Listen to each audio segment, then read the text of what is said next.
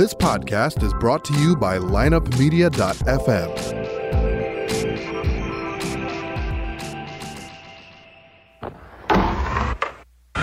Because if you can tell me what your habits are, I can tell you what sort of a person you are. I can tell you what your future looks like.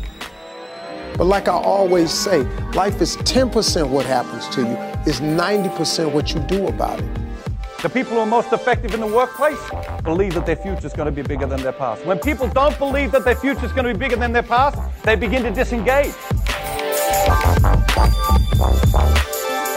You're listening to The Circuit of Success, a podcast dedicated to helping you achieve success in every facet of life. Only on the lineupmedia.fm podcast network. Now, your host, Brett Gilliland. Been a great morning so far, and uh, very excited for our next uh, discussion with the uh, University of Missouri men's basketball coach, Cuonzo Martin. But what Cuonzo doesn't know is uh, we have a surprise in the, in the uh, crowd for him today that's going to uh, come here, and she's going to introduce Cuonzo. That's our friend who took time out of her day to come in here just to introduce Cuonzo Martin. Here's what you might want to know about this person. She is a three time gold medal for the U.S. Olympics. She has one silver medal, two bronze medals. She was in four different Olympic Games, also played basketball for UCLA. Sports Illustrated voted her the best female athlete ever. And here's the three words that I would say about Jackie Joyner Kersee from what I know about her she's generous, she's approachable, she's abundant. So please welcome Jackie Joyner Kersee.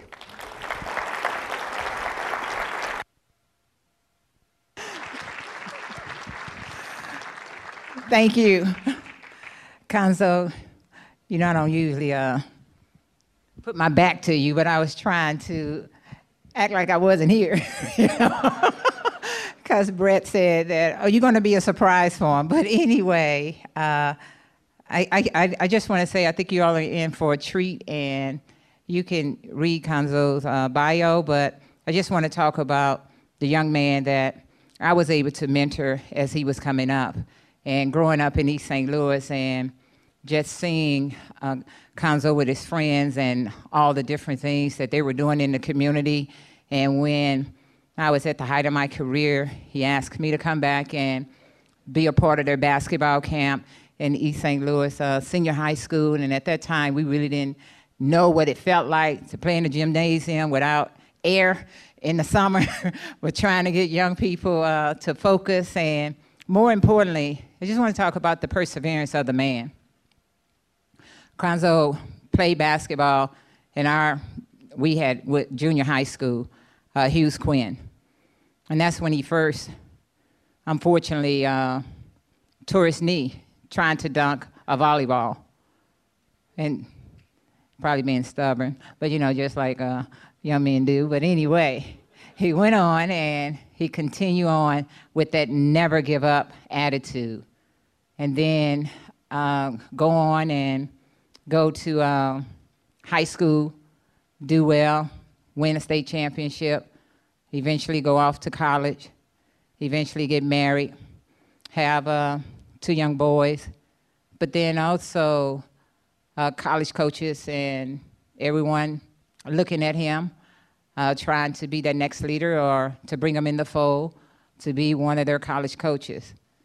But then also touch, unfortunately, with cancer. But through it all, Cuonzo never gave up.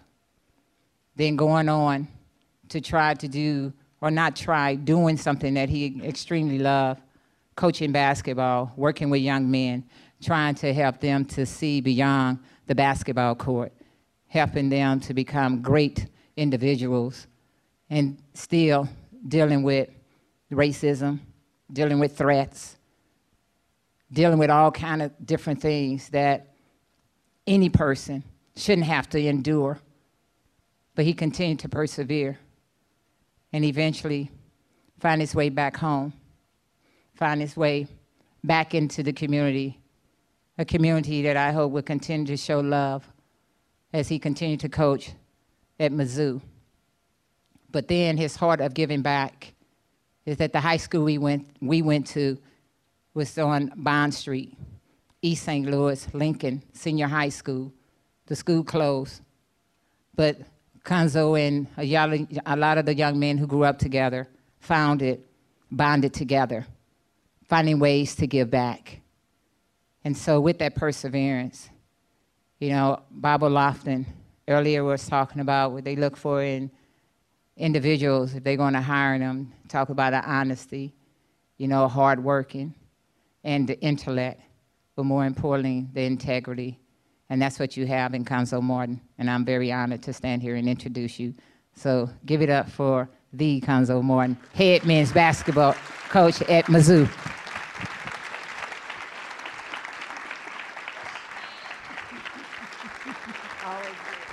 This year.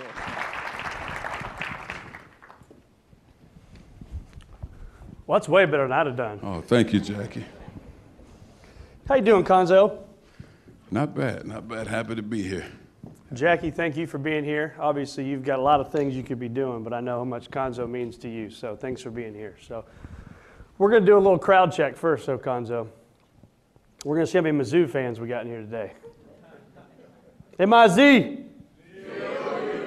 We're going to do another thing, though. We're going to see how many Illini fans we got here today. I'm just kidding. I'm not going to do that to him. I told you one time I'm a Mazzini fan now. You and Chris. Where's Chris? One of my one of my good buddies from growing up back from uh, from third grade on. I've got some friends here, but uh, that's uh, that's how I got to know Cuonzo. It's from Chris Hollender, who's also one of the coaches at Mizzou. But so let's talk about that night. I was a Mazzini fan. First time I ever went to the game, bragging rights game, and didn't root for the Illini. I rooted for Mizzou, and you guys won. Talk about that night. Well, it was a great night. I think when you're talking about that event, uh, the bragging rights game, it's a tremendous venue. Um, a lot of fanfare. I think it's a great time of the year. Uh, and we had fun. We won the game. They're a very talented team. We won the game. But I think more importantly, what we have to try to do in this community is uh, make that an event a whole weekend because there's a, uh, we have to do a great job of helping the stores in the communities, uh, getting people to go to restaurants, to be a part of that. And we have to do a better job, I think, as a community, making that game bigger than what it, what it is, outside of just the actual game, but just a whole three, four day weekend. Yep. Absolutely, I agree with that. So um, I think a lot of people, I know there's no such thing as a typical day uh, in your life, and you're crazy busy, and you're traveling all over the place, especially right now. But if you can, give us what's what's the lay of the land look like for Cuonzo Martin? What's that day like? Well, the last eight days outside of um, Saturday and Sunday, so the, there were eight straight days we had recruiting. So it was it was nonstop. It was a pit stop the Sunday before, in and right back out on the road. Uh, the last day of recruiting was. Uh, Thursday midnight. So Friday morning we had 6 a.m. practice. So 6 a.m. practice. Then we had uh, I forgot. There's so much stuff going on that day. My son came back from from school. My son's a junior at Purdue, so he came. We picked him up. And yesterday we went. To, well, Saturday we had a recruit on campus, and then we had um, uh, what they have a mile walk, uh, a diversity inclusion walk on campus. We did that. And uh, Saturday was relatively laid back. My wife and I caught up on Game of Thrones, a lot of that. So, then, yes. So then on Sunday, we went to see the Avengers uh, with my family. It, but for me, like this morning, I got up at four o'clock in the morning. It just really, uh, I, I, feel like the earlier the better for me to get a peace of mind. And it's not always four o'clock. It's normally five o'clock, just to really pray and have peace. Uh, uh, and just count my blessings. Uh, nothing major to it, but just to really appreciate everything I have because, I, as you know, uh, nothing is given to you. Uh, and at any moment, God can say, okay, I need you for another assignment. So just for me, just being appreciative of the opportunity, but the opportunity just to be here to speak because, again, you can have many people to do what I'm doing. I'm grateful to be here to do this. Yeah, well, we're grateful to have you. So, is that when, when you wake up at four in the morning? I mean, kind of walk us through that process. I think you know, I talked about it this morning about just thinking and slowing down so we can speed up. What's that look like? Well, it's, it's, again, it's normally during the season. It's a four o'clock because I can't sleep because my wheels are continuing turning because of you know what took place in the game, what's about to happen, making sure this young man gets better. But but this time of year is probably uh, you know four or five o'clock in the morning. Just really, I get my laptop and, and the guy that the two guys I listen to more than anything, uh, T, Bishop T.D. Jakes uh, from out of Dallas, Texas, who's one of the best bishops I, have I've ever heard. and uh, Myles Munroe. Uh, he, I think Myles passed away. Uh, I think 2014. Uh, he's from Jamaica or the Bahamas. I'm not sure which one. I can't remember, but another great minister. But his his ministry is about more leadership based building. And then Bishop T.D. Jakes is all encompassing. He just wrote a book called The Crushing, and I'll start reading that tonight. But so either one of those every morning, unless something just really catches my eye. So just whether it's 30 minutes, it could be an hour and a half, and just really pouring into me, uh, giving me a peace of mind, uh, and just life to, to, to, really try to be the best person I can become. Uh, so I've always, I've always tried to be a guy. If somebody give, uh, let me give more. And, but but you, I don't mean it to be weak. You don't have to be soft and giving. There's a level of humility, but there's also a strength and a toughness that goes with it. That, that doesn't mean to be weak, but I always try to give as much as I can give to people because that's what I thought my mom did with her life. And when you have young kids, your life is cut short, so to speak, because you have to give, and it's no longer about you. And I saw it up close with my mom having four kids and how she gave and gave and never really complained. I, I didn't see her complaining. Maybe she did it with her sisters and her friends, but never complained, never made excuses, but just kept pushing forward and forward. So for me, the least I can do is show appreciation with my work ethic, being on time, doing the right things, having humility, and being grateful for everything that's been given to me. Yeah. What were the, uh, Joe Mark is somewhere here in the audience back there, and he had a question, and we talked about, you know, what were some of the things that you had to overcome uh, growing up, maybe in East St. Louis, the difficult stuff that you may have had to deal with? What were the things that you had to overcome? Well, not to, not to shine light on what took place, I think, what, two days ago. Yeah. Um, but that was it. And, and, and I, I, what I always try to do is I, I speak on that when it's asked. But I think oftentimes when, when people come from rough backgrounds, they, they, uh, they like to flaunt it and like it's a, like it's a good thing. Well, for me, I, I represent East St. Louis. That's who I am. That, that'll never change. But I always try to talk about the solution of it uh, because that's not something you want to brag about. And when I was younger, that was things we talked about like that was a cool thing, being a part of some of those tough situations. But that is everyday living. But when you're in that environment, it's a normal environment because that's every day. It's not a case, oh, that just happened. That's normal. So for me, growing up in it, my mom, she between, it was, a, if you're from East St. Louis, you ever been on that side of the river, it was a celebrity room. It was years ago. It was like a sports bar. My mom worked there. And she worked at the, is it Mayfair Hotel for years. I, don't, I can't remember, Mayfair, Mayflower for years. And she was a maid there. So just, you know, back and forth for years. And no, so you, I saw the struggles and, and her struggling making ends meet. And again, you don't understand at the time when you're growing up, but you know what you didn't have. But I think the beauty about growing up in those environments, most kids probably had the same stuff. So, so it wasn't like you stood out in a negative way. Uh, and, and, and most people we grew up in those environments, dad probably didn't stay at home, but some dads were around. And I knew where I could find my dad. He was on, he was on this side of the river, St. Louis side. So I knew where I could find him. So it wasn't as if he was invisible. But but I, I, think you become callous to a lot of things because you don't have a lot. And then I started to notice I, I lacked a lot of things when I got to high school. Because, you know, in elementary school, everybody's from the same neighborhood. Junior high, everybody's from the same neighborhood. When you get to high school, you have everybody in the city from the high school, so you realize what you don't have. But I think for me, just just by the grace of God, and, and I was I didn't pray back then uh, like that. I mean, I prayed the normal prayer that my mom taught me growing up, but I didn't understand what I was praying.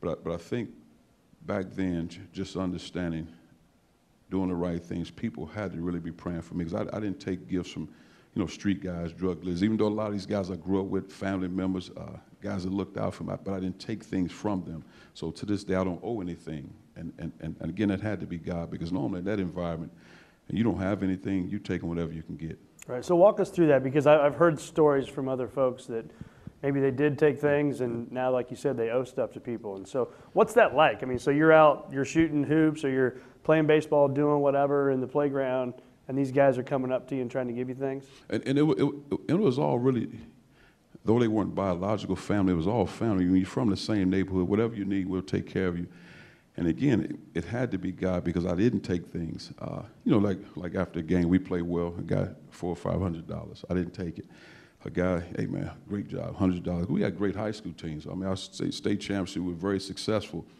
Oh, guy have a pair of sneakers, you know, Air Jordans come out. I never had a pair of Jordans, but I could have multiple pair of Jordans because of these guys. I, I didn't do it. I mean, I saw guys with, with, with, duffel bags full of money just in closets. I mean, this was this was normal.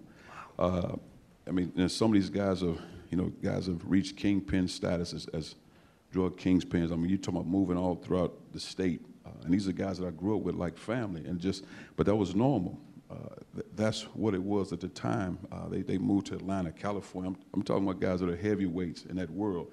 But some are dead, some in prison now, and some are blessed to be out. My brother is actually one of those guys that spent 10 years in prison. Uh, so, again, you see it all, but you have to find a way to continue to push forward. And uh, that's not an easy thing to do when you, when you grow up and you don't, you don't have a lot uh, of clothing when you go to school, you know, just, and that's why I say you start to see more when you get to high school. Um, and, um, and that's where you have to really be strong. Yep. And what do you think it was about you that kept you from doing that? Oh, I just think it was God. I mean, there's no magic tricks to it. Uh, it just, I didn't understand the time. A lot of people were praying, uh, making sure. And again, you, with that being said, guys that are street guys and do that, they understand what you're trying to do, so they'll keep you away from that. So oftentimes when they would give me, it wasn't the case, okay, he'll be an NBA player, let's take care of him so he'll get us back. No, it was make sure you don't do these things. You stay out of the way. We, whatever you need, let somebody know we'll take care of this. But it was never a case of, uh, I expect you to make it, now you owe me some years later. Now, with that being said, these same guys, I look after these guys to this day. Uh, and I did it for years when I was in college. I, would send stuff home to these guys. Not that they, because they never give me anything, but what happens, their compassion, because oftentimes we can judge what someone's lifestyle is, but until you're in the trenches, you don't know, you don't right. speak on it. So these same guys to this day, I look after these guys, whether, whether they're in prison, whatever it is, their families, because it's what you owe. Even though they didn't give me anything in life, you owe certain things. And I, I think those guys will forever be grateful for those small things. So, being a uh, highly recruited college or high school basketball player, you uh, won two state titles. LaPhonso I, I, normally, Ellis. I normally say three though, oh. because in East St. Louis, if you don't know, high schools when I was coming out started in, in the tenth grade. So they don't give us credit in the ninth grade because we were at the middle school. So technically, I was on the high school team. So I got three of them. Just for clarity purposes, everybody's keeping track. Uh, so, what is it maybe you learned because uh, you got recruited probably by the Illinois and the Mizzous, but you chose to go to Purdue, yes. be a Boilermaker with Gene Keady. Yes. What did you learn from that process? Well, the, the one thing I learned, uh, my mom didn't understand a lot about the game. Um, she, whenever she could make it the game, she came to the game. It was just, you know, like like most moms. I say this in a positive way. That's just my son. He's playing the game. As long as he's healthy, she doesn't know how many points. She just, I'm supporting my son and, and for me, that was a great thing. Didn't know it at the time, but as a coach, that's a great thing because it was just mom. I'm, I'm not trying to be the coach. I'm not trying to do anything. Just mom supporting. On our high school team, because I just came off, I, I had two pins in my knee, a fracture, like Jackie was talking about in the ninth grade. I fractured my knee. So going to high school now, now for me, East St. Louis Lincoln basketball was the NBA. I mean, if you're a kid growing up, that, that, that is it. Right. They just come off a state championship. I'm like, oh man, I, you, you, don't you don't know if you can make the team. There's so many good players, and I'm coming off a knee surgery, so I had a chance to be a starter as a freshman. And like Benny Lewis said, he's probably the hardest work I've ever had. And I didn't understand that minute. So I was just doing my job. I started as a freshman. We had LaPhonso Ellis, who's a great player. He was the fourth pick in the, I think, the 92 draft. Was a very talented player, one of the best guys I've ever been around as far as a basketball player and a person. So we won the state championship. He left. We won the state championship again. And I think what I learned in all of that uh, from my high school coach, Benny Lewis, was the ability uh, to be quiet. And, and what I mean, he's a low key guy. If you see him, he coaches, he has a cigar in his mouth, and he never smokes it. Uh, and, and, we call him boss. And it, it, it's in practice everywhere, but he never smokes it. And I can't remember he had it during, during the game. Now, he might have had it in his pocket or something, but he never smoked it. But his job was he allowed you to be free and play the game you know, oftentimes when we see coaching and we say old school coaches, you, you, thought guys that used curse words or swearing all the time. That wasn't his style. He was laid back. He put you on the floor. You know what to do, and he did a great job in doing it. So I learned that from him. Just play as hard as you can play. Be a part of a team. Share the basketball. And he didn't overcoach you, but he did a great job of teaching. But what he did most that helped me, and these lessons I didn't understand going through it then, but understood as I got older he narrowed uh, the scope down for me as far as choosing colleges. And I say this with all due respect. When you're talking about a 17, 18 year old, 19 year old kid choosing a college, that is a male or female, that's a hard thing to do because it sounds good in recruiting. Everything sounds good. That sounds good. But you don't know until you're in it, and you really don't know until you hit adversity or what that relationship is with the coaching staff. You don't know that. But what my high school coach did, because of the experience of years, he felt like Illinois was the best place for me. So there was no questions asked. That's why I was going to Illinois. But what happened was when Illinois got in some trouble, uh, 89, if you remember, was a call with Deon Thomas. You know, a lot of stuff took place. So they were about to go on NCAA probation. They were talking about giving them the death penalty. So you're talking about three or four years of you know ban NCAA tournament and all that. So I decided to open up my recruitment, and it came down to Purdue in Connecticut. And my high school coach understood that I need to be around coaches that were tough, but also give an opportunity.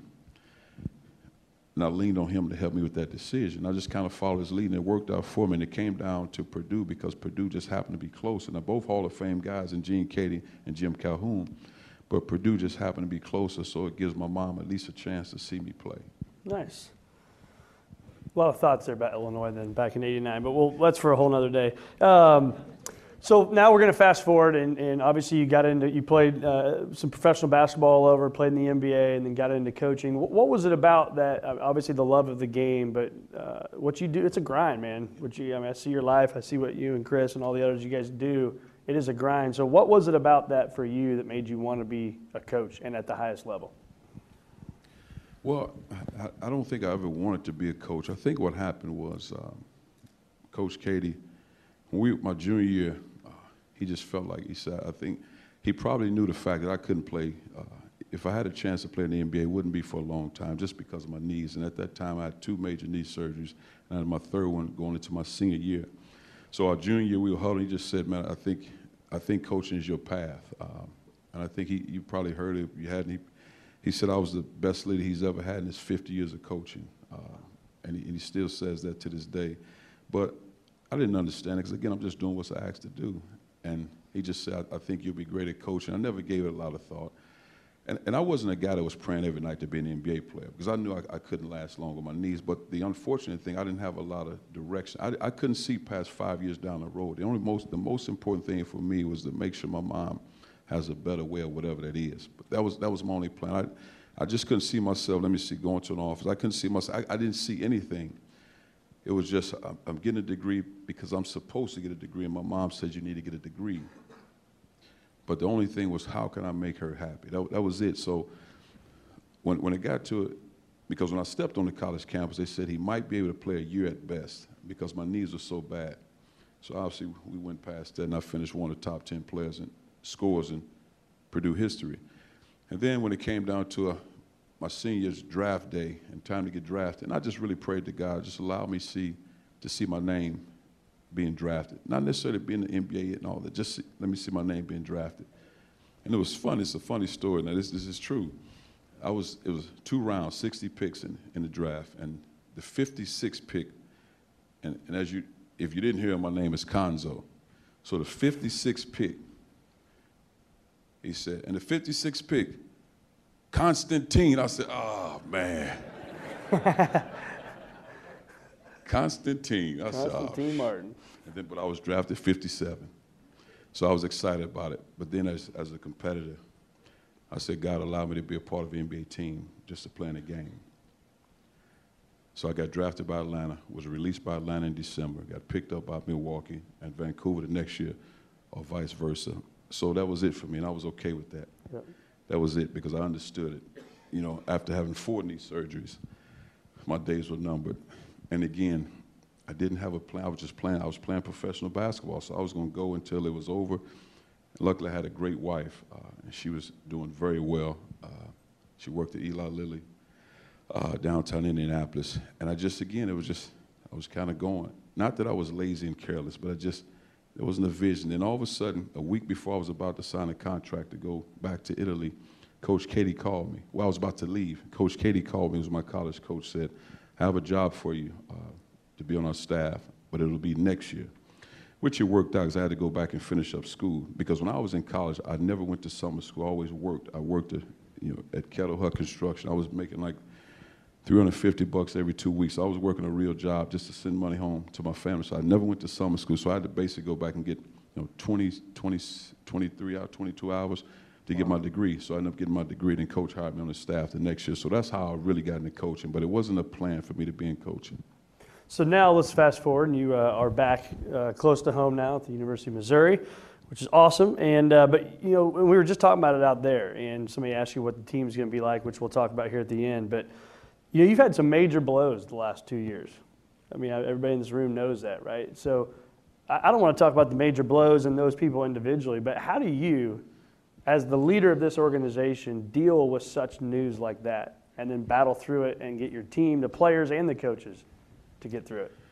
Oh, I really, uh, I just say, God, thank you for that assignment. And I really feel that way uh, because what happens is, I think it, it might have been, as, as you, every year go by, time passes, you forget exactly, but it might have been about 10 years ago. And I just said, I prayed to God. I said, God, I'm, I'm, tired, I'm tired of, uh, you know, when, when I used to pray for years, especially when you need things, and I heard my mom pray, God, can you help us pay rent? Can you help us this? Can you, God? And it was always prayers of, you know, just trying to get over and, and, and to help me and to be strong. So what I did, it might have been 10, 11 years ago. I said, God, I'm, try- I'm tired of running, so I want to be the lion chasing. I ended up reading a book, The Lion Chaser. So I'm tired of running from, give me your toughest assignment. So whatever that assignment is, give me that assignment. But it, in all of that, I would just say, give me enough strength so when I fall to my knees, you give me enough to get back up. That's, that's, the, only, that's the only thing I ask. And then if it's will for me no longer to be on this earth, then I say, God, uh, you gave me that assignment. Uh, I assume that I carried out accordingly. So if I didn't, then you'll take care of my family because he provided me with my family. And after that, I'm okay. But but guys getting injured on the court, that is nothing. I've, I've had injuries. I mean, I, I, I look at a guy getting injured like, is it snowing outside? Is it raining? Is this a normal day? That, that's part of it. I mean, because it's God's plan. I, so I, have never consumed myself with stuff that I can't control because it's just a waste of time. Yeah. So if a young man gets injured, then that's his relationship with God, whatever he has to deal with. I was able to overcome four of them and, and still maintain, continue to fight, so it can happen. But I don't waste time with time that, that, that I don't need to give my yeah. time to. Would you think it's fair too? I think as fans, right, we get so caught up in the hype, right? Do you do you guys maybe not get so caught up in the hype when a Michael Porter Jr. goes down three minutes into a game or whatever it may be? Does that not affect you guys as much as it affects the fans? Not for me, because there's, there's a job to do. Now again, fans can be however they want to be because you're a fan. Now I always say as long as you're a genuine fan. Right. So those are outside of that, I don't, I don't waste time with it, but what happens is you feel for Michael Porter, and in addition, you feel for Jontay Porter. Uh, but after that, I pray for him. God, it's your will. It's done. Move on now, because you still have a team that you have to work. Not that you say, okay, you guys off the team, but you you have to focus on the task at hand. At home as a father, uh, when when I was diagnosed with cancer at 26 years old, my wife was 24. I'll never forget when the doctor said, "I don't know if you're going to die, but this is life-threatening."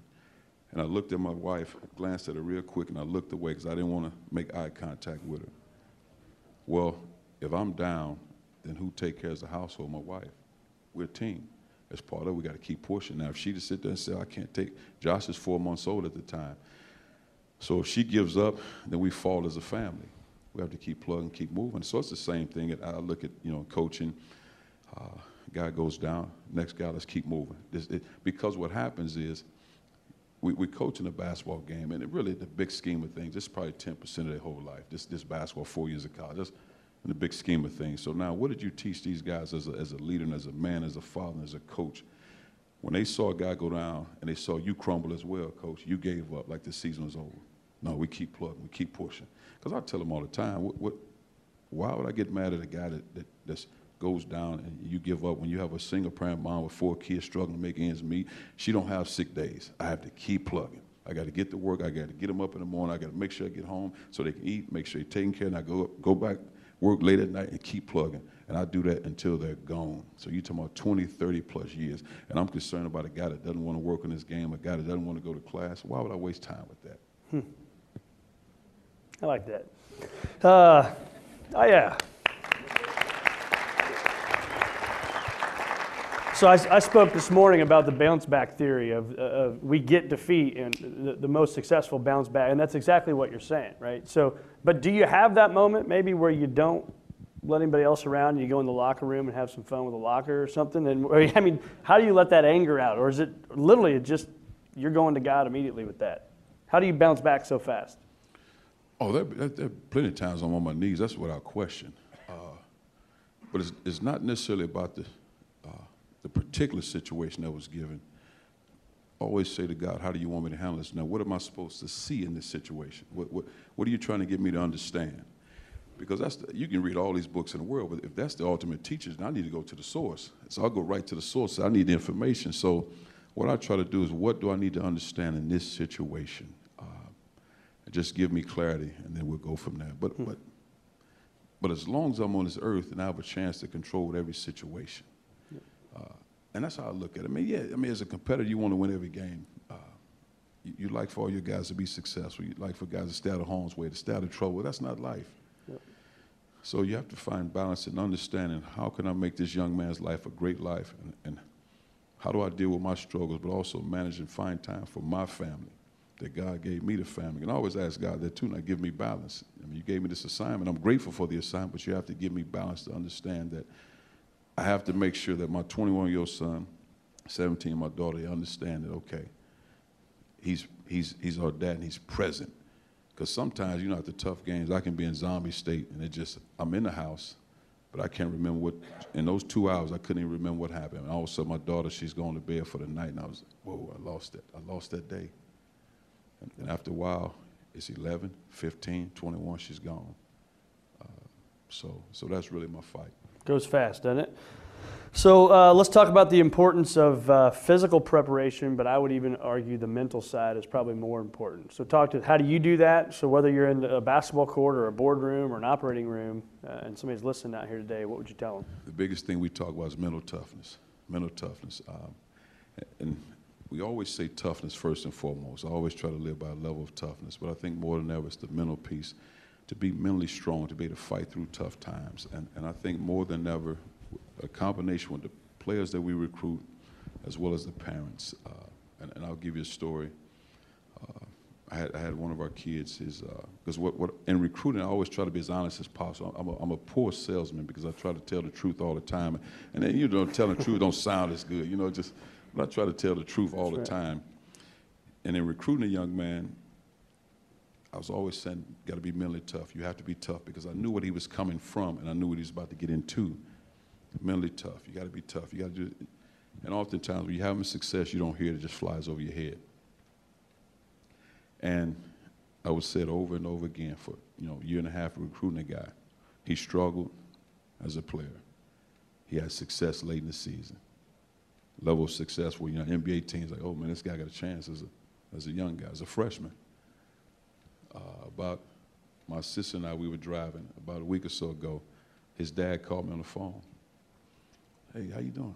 He said, um, he said, I just wanted to apologize to you. Uh, and I said, what, what's going on? He said, uh, I stopped coming to games because um, I was mad at you uh, because my son wasn't playing well and this and that.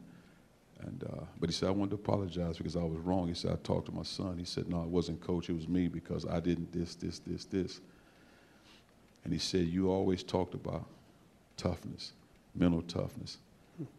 Because I knew what was coming for him. I knew what was about to happen because I, have I've seen it for a long time. So the mental toughness is very important to approach the game from the standpoint of being as cerebral as possible. And it's almost as if you're playing a game where nobody's in the gym the great players, I mean, you, you, and I'm not saying anything wrong with gesturing when you make a three point shot and all that, but when you see guys that are locked in, it's as if nobody's watching the game, they're just playing by themselves. And that means you're keen on your assignment. Well, we, I, I take it a step further with our guys. When you talk about mental toughness, if a guy comes out of the locker room, never wore a headband, he has a headband on. A guy doesn't have wristbands, he wear wristband. Arm sleeve, and you didn't have arm sleeve before the game. That means you're not locked in mentally. That means your focus has went other places. Mm-hmm. So let's regroup, take those shoes off, go put the other ones back on. you know, take off the headband. Yeah, because it, you lost sight of the assignment. And I, I think it's just simple. Now, that's a hard thing to do with young guys. When you're 17, 18 years old, and I think the world they're living in now is a lot tougher than the one I came up in because of social media. And I think that what happens is they become stars before they even step on the court, just because of the fans. And, and they anoint these guys at a level and they get to our program, they really struggle. And I think the worst thing about, I, I, know I jump off track here, no, now, no. Brett, but just, but what happens with young men and women, the worst thing that can happen to them is with social media, camera phones, and all that, they can't make mistakes anymore. when, when, I, when I was in high school, I mean, guys would beat me. I, I couldn't go all LaPhonso Ellis, but there were no camera phones, so I was okay with getting better. They're afraid to get better now because their struggles. One guy that slam dunks over you, now you don't want to try to block a shot anymore because that footage is all around the country. So I think what happens with most young men and women, they can't make mistakes anymore because we don't allow them to. So how, how do you how do you do that though? I mean, so that's easier said than done because there are camera phones and all that stuff. But what are you finding? And I, and I think you told me a story one time, even as, uh, to go back to meditation, yeah. right? I mean, it's all about prepping your mind for success. So talk to us and tell our, our, our guest about well, that. and again, I, I think that is very important. Like one of our guys, and a lot of people know him, Jeremiah Tilmon. He does it, the headspace meditation, and it's, it's done tremendous uh, works with him, uh, give him a peace of mind. Uh, but it's also taken him into a spiritual realm where I send him scripture and all that because it, it, at the end of the day, it gives him peace to be able to do battle because he's a guy that plays out there aggressive, uh, plays angry sometimes, and, and, it's how the game's officiated on him. So he loses focus sometimes, and, and I think a lot of it has to do with the officiating too. But he's gotten better at that. So now when you see him, there's a bad call, he smiles because he's grown from that. And, and it's growth for everybody. So we, we spend a lot of time headspace. And, and the other thing, too, is we would never, when I was in school, we would never go see a, a, a psychologist. It's like, man, I'm not doing that. Right. It's weak. You know, you, yeah, you know, right. somebody thinks I'm wrong, man. We, we, I'm, with all due respect, somebody said, man, you crazy? Well, I'm not doing that. So they think you're crazy. Well, our guys do it all the time. Sports psychology, and it really helps. I mean, it, it really helps, but it, back then we wouldn't do that. Right. But it gives those guys balance, it gives them peace, it gives them somebody else to talk to so I can say what I need to say so I can move forward. And, and I like it. I do. I, I use it time to time. So I think you have to you have to use everything possible to help these young guys. And I'm not saying do away with social media. That's their world. It's, it's, it's my job to adjust to that world. And there's nothing wrong with it because times change and you have to change with the times. But, but I still understand who I am. Yep. So it's funny. I got to tell a quick personal story. So we have uh, we use Headspace. It's an app for those that uh, haven't seen what he's talking about. It's a meditation app you can do, I think the first 10 are free, and then after that, you pay 50 bucks a year and you get like unlimited um, meditations. Well, you can do it on Alexa. And so we will have some times before bed, you know, with four boys, it's a little crazy. And I'll be like, Alexa, you know, play Headspace. you know, it's like everybody needs to calm down. And my four year old will start being like, he's like, he's starting to breathe before it even comes on because he knows it's like, all right, now it's time to chill, it's time to relax. So if you haven't used it and you've got a bunch of kids like I do, then uh, you might want to start using Headspace at home, like he's doing with the college kids. Um, how does Cuonzo Martin define success? Well, I think as a competitor, first, you, like to be the last team standing. That's whether you win an SEC championship or a national championship. And I think we have the parts if we continue to stay healthy. Obviously, you got to get a little luck here and there down the road. I think we could do that. And, and, and the, the, great thing about being at Mizzou has never been done before, to be a Final Four team. So I think that is impressive uh, to have an opportunity to fight for that. Um, but it's just, you know, you, you have to. Uh, I, have never been a guy that sets goals. I, I, was able to do it when I was a player because I can control that. You know, when we were in school, we said we're going to win the Big Ten championship. We won it because I was a part of that what I try to do with our players, you guys set the goals, you tell me, because I'm not in the locker room. I don't feel what you feel. Hmm. I don't know that you don't really believe in this guy next to you. Now, you know, you, you can have team style, you talk team philosophy, is what we're doing, but if you don't believe in this guy next to you, and I, I think you do, so I always tell our players, you set the goals as a team. But for me, I, I just think goal setting is, uh, when, I, when I got into this profession, I said, I, was, I think I was 27 when Coach Keady hired me. And I said, and I said to my wife, I said, when we get to 50 years old, we're done. Well, I'm 47 now, so I got to keep plugging. Right. My daughter, she won't let me quit. But, you know, I just, I, I think for me, uh, I, I, said to my wife, this is the only thing, because I don't necessarily have a lot of goals because God's plan, but the goal is as a competitor to win a national championship. That's as a competitor. But I just say to my wife, the one goal I have, because I had to move that date back, when she feel like it's over for me, it's over walk away. Because what happens, I think sometimes you can stay in this profession too long, you wear out your welcome.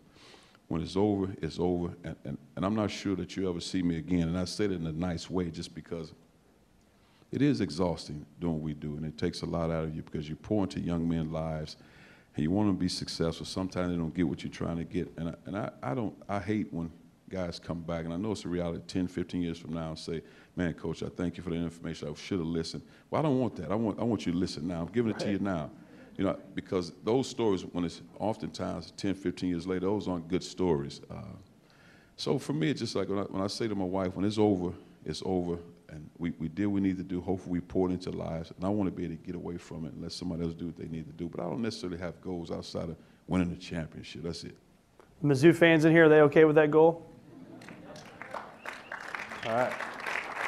You said it here.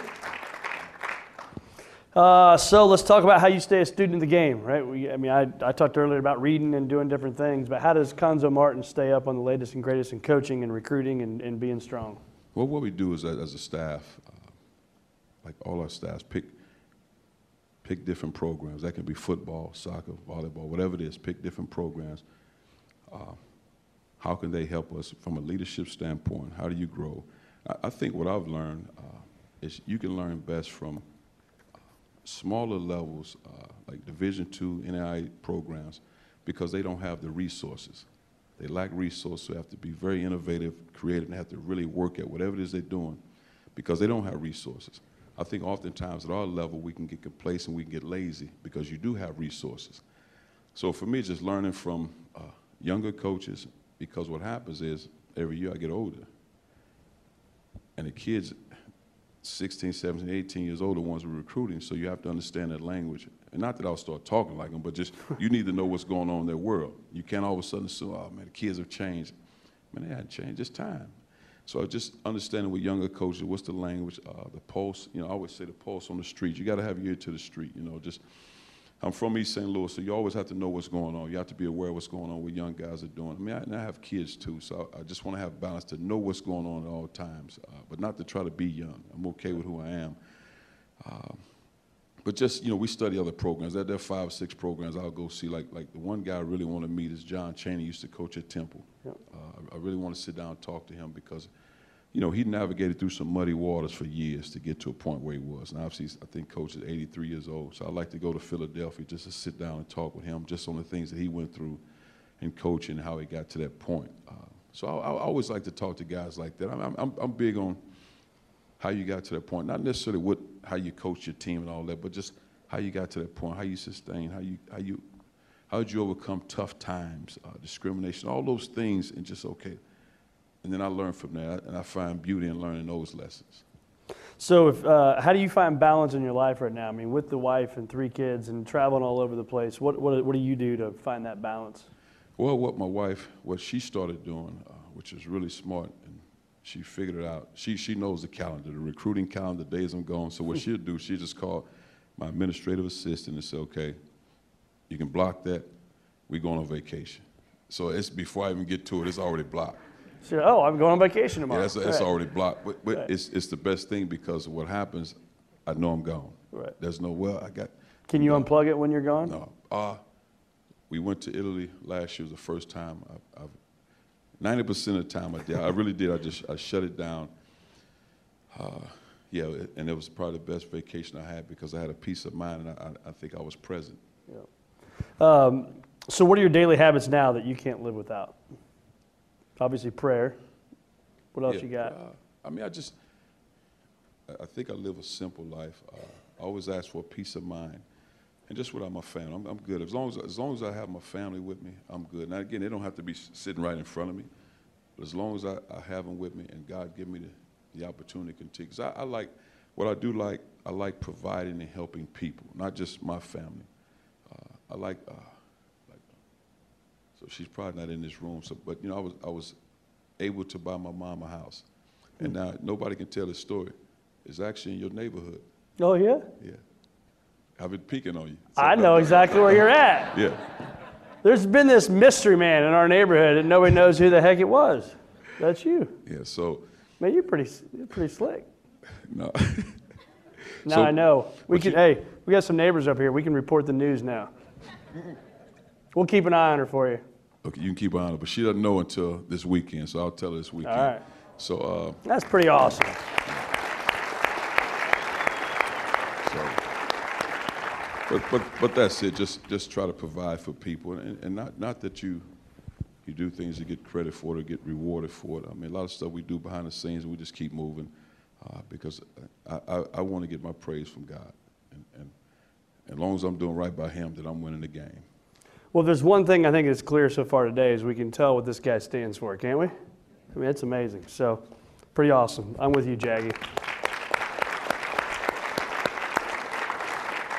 I know we're running short on time here, but I want to talk about uh, for the parents in the room. What's your philosophy for sports today? Because obviously you're a basketball guy, um, but where where are we as parents uh, screwing screwing kids up from an athletic standpoint with this one sport? Play it all year long. I have a we can talk for hours about this, but what's your philosophy? Well, I, I should have said this before. Uh, oftentimes when I when I talk about something, you ask me a question. I always try to give context and and sometimes I, I, jump off track when you ask a question. So I should have said it before we started. But to answer that, uh, if I don't answer it clearly, ask me again. But with, with, my children, my wife and I, we've always said you play two sports, doesn't matter what it is, just play two sports. Just healthy, camaraderie, being a part of a team, whatever. Doesn't matter with great player, role player, that, that wasn't the issue, just play two sports. And uh, so what I always said to our children, especially when they got older and, and they're in it, I just said, whatever relationship you have with coaches between you and coach, whether the coach is the coach that swears and however, whatever their style is, that's fine. It's life because there's value in whatever that lesson is, good or bad. My only criteria with, with, my kids, the only thing I say, as long as they don't put their hands on you, that's it. As, as, as long as they don't do that, however they coach you, they coach you. Because what happens, even if the coach uh, verbally mistreats you, let's talk about it. What did you learn from it? So now you know what not to do. But as long as they don't put your hands on, that's the only criteria. But I think, I think with parents, uh, it's very hard. Now, I'm not sure in all other sports. I don't know how they operate. But in basketball, everybody wants their child to be a pro, an NBA player. I think more so because of the money. Everybody want to be a pro. So now what happens is when I came out of high school, mom, my high school coach is just kind of, okay, here's the situation. Now there's probably five to six, seven people dealing with one prospect and making a decision because there's money involved, whether that prospect is an NBA player or not. So now you have a situation, you're going through so many different people. Uh, the mom, and, and, in most cases, the guys we recruit, the mom's there, she's the last one to know, that knows what's going on. All of a sudden, her son get in a situation. She really had, didn't have a lot of say with it, went along with it, it didn't work out. And oftentimes, you know, some people recruit from a negative standpoint where there's money under the table. Mom never knew about it. So there's a lot of things that go along. So I, I think with parents, to really get involved with your kid, but take a step back, to get involved, to understand. And the worst thing you can do is, is, is if your child knows that you're talking to the coach, that's not a good thing. That's, that's not a good thing. If you have a situation, a real situation with the coach, then everybody should sit down together and be respectful to whatever's said in the room figure out the best case scenario for the kid. That's the most, if that's the most important thing, let's, so let's figure out what's best for the kid. Some parents, they don't like the style of how a coach coached, but he's very successful. But there's still value in that lesson. Whether he's mistreating you, you know, swearing at you, but you're successful, you're getting better. I'd rather have adverse situations when my child's in high school under my brother than when they're gone. Because now I can't, I can't touch that situation. Now I can't give those lessons because they're gone. And now the pain in that lesson, I probably can't get it back because I should have been able to handle it. I, I, ran from a situation from the time they were 11 years old to high school. I ran from it, pull them out of this program, put them up, pull them out of this school, this coach, this, and all of a sudden they get to college, they fall by the wayside. And you're sitting there saying, it's the college coach. No, it's not the college coach. You just didn't look in the mirror those 11 years that you were hmm. raising that child. That's very good feedback. So, uh, talk about the fears. Maybe the fears you've put in your mind how many of those fears blew up to the magnitude you put them in your mind to be? Uh, uh, I'll answer them just.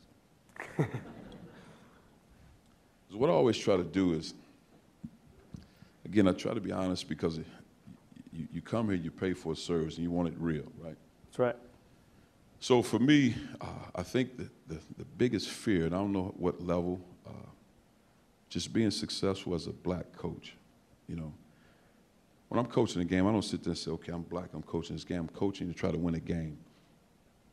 At our level, there's, there's 67, I think, BCS level jobs. There's only eight African American coaches, and probably 70% of the players are African American on the floor. The stereotype for years back, another reason I'll talk to John Chaney amongst other people that, that have coached years back, whether with regards to the level of how did you navigate through those waters. When I say muddy waters, because as a stereotype, as a black coach, you're not very smart.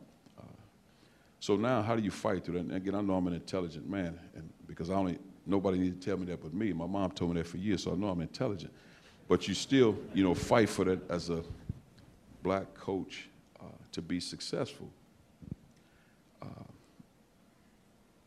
and then there's a you have to have a level of presence to you. So so I don't know if fear is the word, but I think I think it's kind of understood as black coaches. You want to be good. Like Nolan Richardson for years, he talked about it when he was a coach at Arkansas. His team pressed, run and jump, did all that, and he and he had athletes. Rick Pitino did it at Kentucky. He was a great coach. They played the same style. Both won a championship, played the same style. But the black coach, he had great players. Well, Rick had great players too, but it was like Rick was a great mind. Hmm. So you, you deal with that all the time. And oftentimes, I think what happens, even the guys on the sportscasts that are doing the games, they've been so programmed since they were this young to think that way. So when, even they're doing a game, you watch how many times somebody do a game and say, Cuonzo Martin is smart. I don't know how many guys that have coached three BCS level programs in the history of this game Tennessee, Missouri, Cal Berkeley, in the history of the game that have built programs from the ground up in the history of the game. In the last six years, we produced nine NBA draft picks. Only four of the programs in America can say that, maybe three. You've never heard that until I told you that.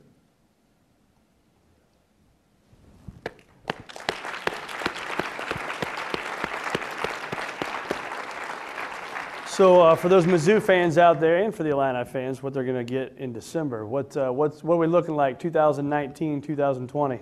I think it'd be a great game for both teams. I think both teams. Again, I, just Mizzou as a whole for the year. What are we thinking? If we're healthy, I think we're, we're as good as anybody in the league. Uh, I think we have as good as any guards in the league. Uh, it was obviously a tough loss to lose Jontay because, in my opinion, he was the best big in college basketball. And I say big because he was tall but he was so skilled. And the stuff he was doing in workouts, it was just unfortunate.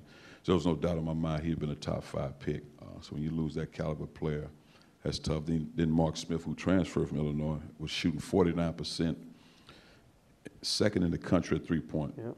Second in the country, and he ended up having a foot injury. So I think, barring injury, we're as good as any team in our league. Yeah. So you just tell me next question if you don't want to answer this. You may not want next to. Next question. no, go ahead and ask. Go ahead. You want me to ask it? He's like, yeah. So when you get the phone call, who, who, makes the phone call to Cuonzo Martin when Mark Smith says, hey, I'm, I want to leave Illinois and come to Missouri? Next question? No, no, it's, it's a good question. I think what happens in recruiting, uh, I think Mark was, Mark Smith, the kid, was just focused on you know, finishing school there. Probably didn't understand what was going on. Just it's a tough deal to, to miss the basketball and school you dream of going to and it didn't work out. So it's tough to, tough to deal with. And now the criticism of a fan base that once loved you, criticizing you for leaving. Uh, so it wasn't Mark. So once we found out, okay, he was open up his recruitment, I had already recruited him before. When I came from Cal Berkeley, I was probably late, but it was a relationship. Uh, so then when it opened up, it was an opportunity for you. Uh, and it just, and he looked at other schools and and it just worked out. Yeah. So do you guys talk in the locker room before that game, the bragging rights game? Because I mean, y'all, we knew, right? When he touches the ball, yeah. you know oh, what's yeah. going to happen. Well, the thing with, with Mark, anytime he touched the ball, he's going to shoot it anyway. So, so, so, that he was going to do that anyway. But no, I, because I don't want to put more pressure than what it already is. Yeah. Now, if I need to say something, one of our assistant coaches go around about way where it might have came from me, but sure, because you know when coach said, then that's what it is. So, but no, not really. Uh, and, and I thought he it was one of his better games. He didn't score a lot, but I thought it was one of his better games as far as his whole floor game. And again, he he basically did the scouting report because he was a part of the program. So he did a tremendous job with that. But I thought he played a great game. With, I, I knew it would be hard for him. Uh, and, and to get the win for him, I thought it was great. But I knew, I knew it would be a hard game for him. So what are your passions now? What do you wish you had more time to do? Uh, I, you know, I, I like now we've played it, but I like playing golf. Not, not that He's I'm a great at golfer too. No, no, no, come on now. I'm trying to get better at it. I like being out there. I, that's the part about golf I like the most. I like being out there. I, I think that part is fun. Uh, but just passion. I, relaxing. I think because it's such a grind in what we do, whenever you get a chance to relax, and and I, I like to see my family smile. I like that part. Whatever that is, I like to see that part. But I, I you know, the maintenance level for me is real low. I mean, I, I just because I've, I've seen too much hustle and bustle in my day. Just as long as I got a peace of mind, I'm okay. I like it. Questions from the audience? Anybody uh, want to ask a question out there to Coach Martin?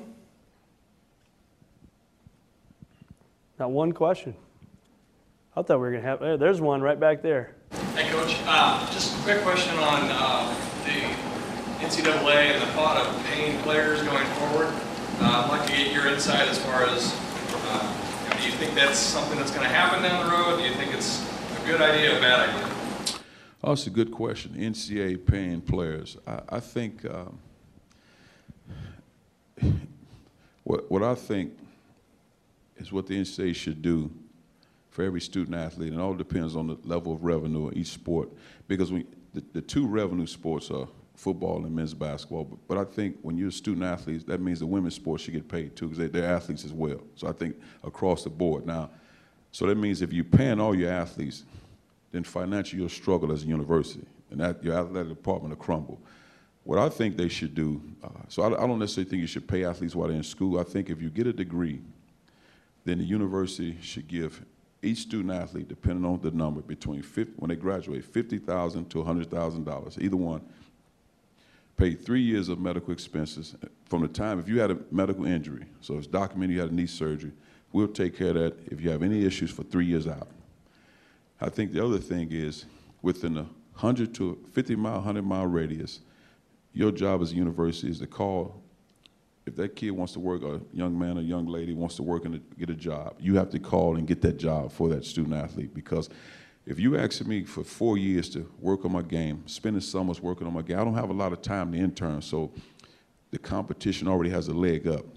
So your job as a university, we put all that work in for this university, we represent it the right way. The least you can do is make a call and get me that job. Within a 100 mile radius, we should have enough alums to get a job. So then, but if it's whatever St. Louis, the distance Columbia, then it should be St. Louis should be okay or Kansas City. That that should be fine. But they shouldn't have to uh, interview for a job. The job should be done.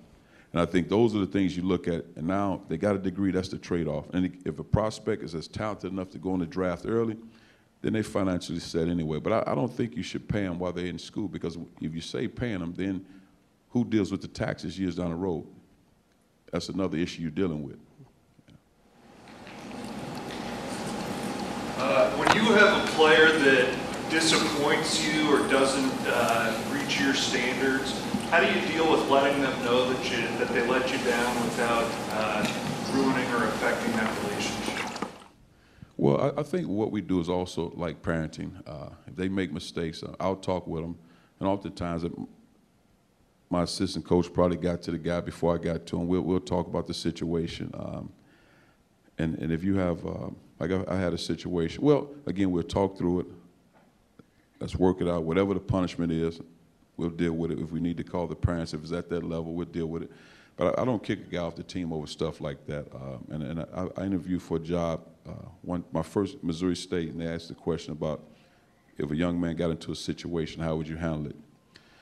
Uh, and every situation is different. I'll just say the first thing I'll do is I'll talk to the administration if it's at that level and how should we deal with it? Because I'm not big on just kicking guys off the team, especially when some guys I know where they come from.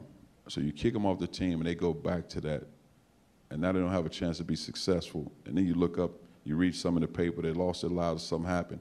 You were a part of that. If you can talk through it, let's try to talk through it and get better. Uh, but every situation for me is different. And we had a young man, I was at a university, I don't want to speak on the name, he failed drug tests, and he was supposed to get suspended for two games. And we suspended, I, I, suspended for the last 11 games. Um, and really just to try to save. and he was a good player. He was a start, starting center just to save his life. And he's doing very well. He got his degree. He's doing very well right now. But that was the decision that, that I had to make based on what was best for him. Yeah. Somebody over here had one.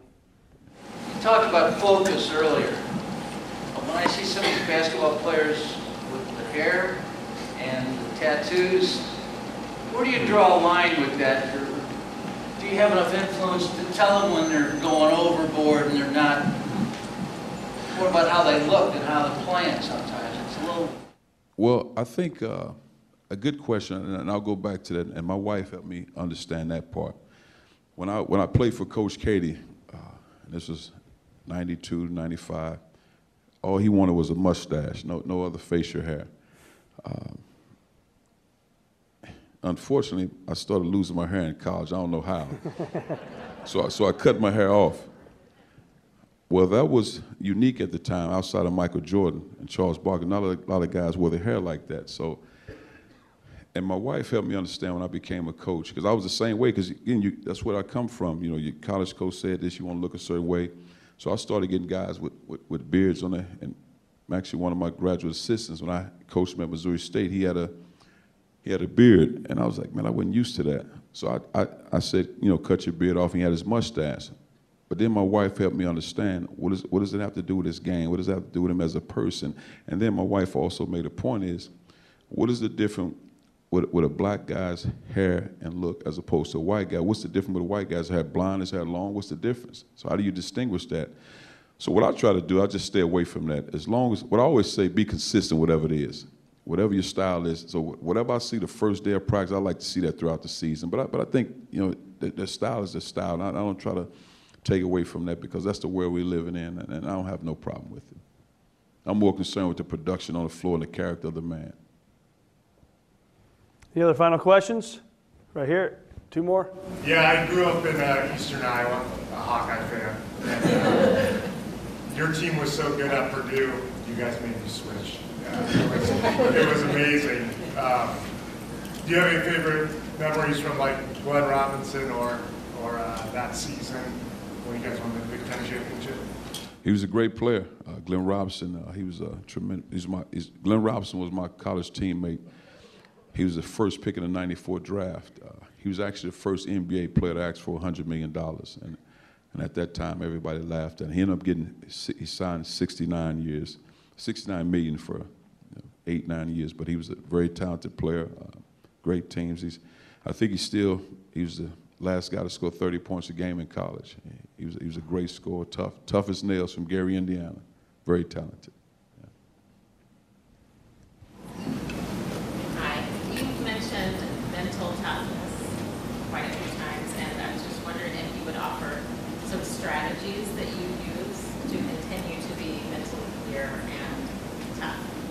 Now, are you asking me in sport, or because in sport, what we would do? I'll give you examples. Uh, well, one of, one of the things with mental toughness is being on time and having discipline.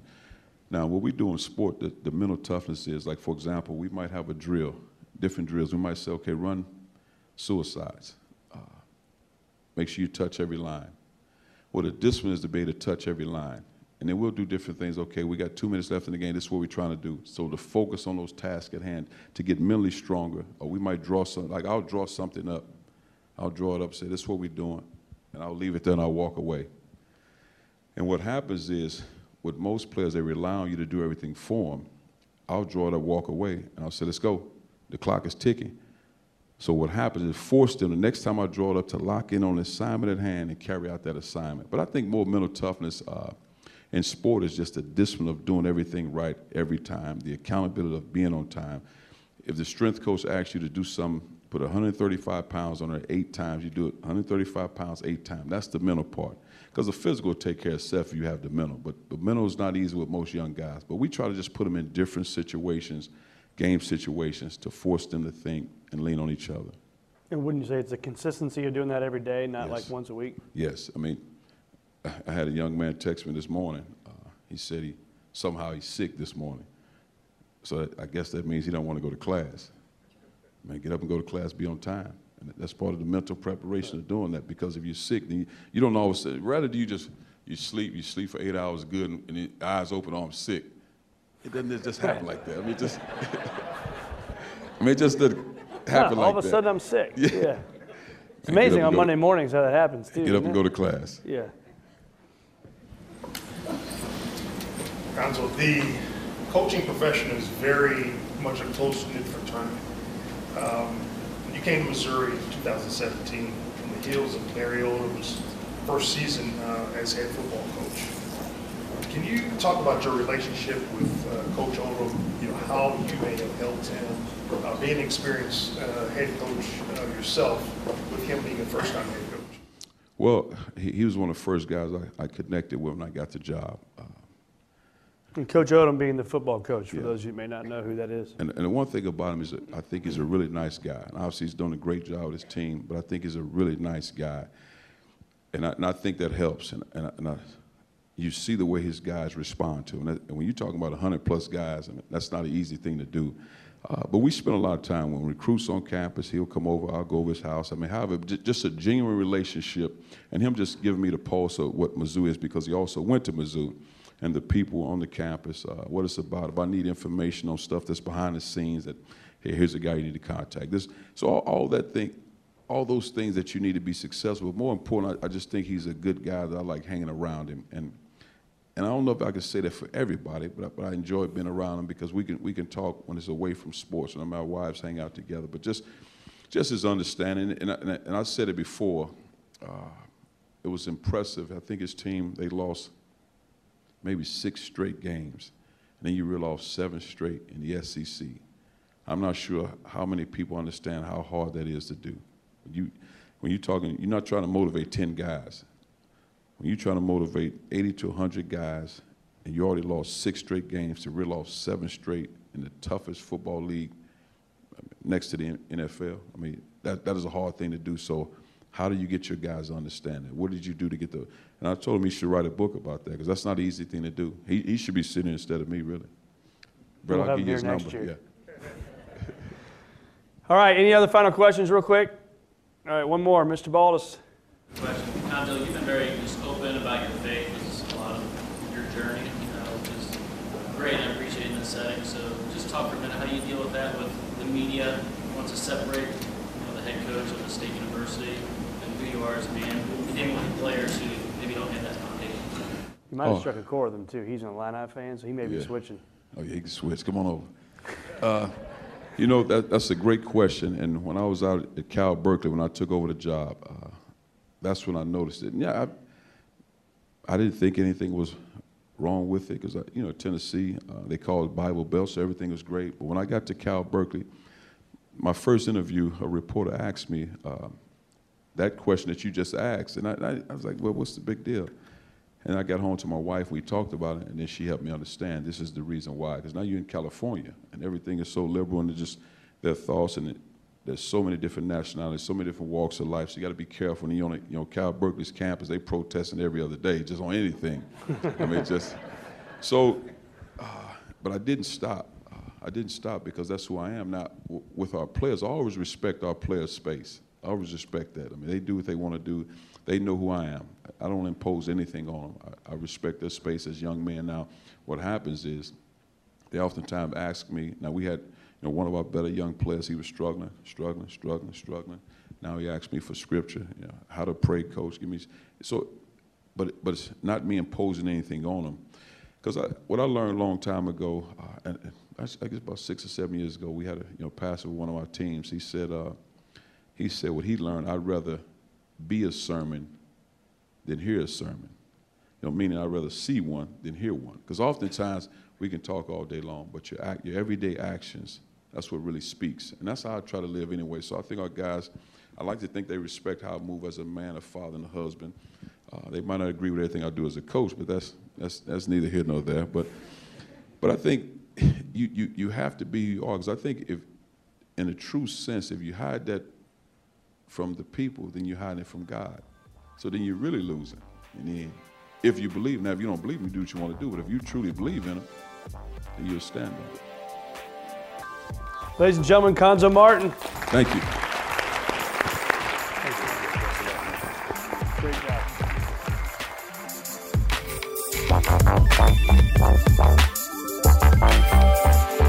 Tune in next week for another episode of The Circuit of Success with Brett Gilliland on the lineupmedia.fm podcast network.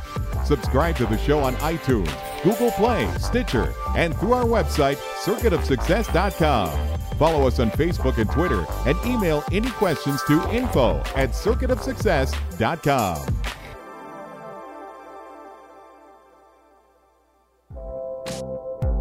This podcast was a presentation of lineupmedia.fm.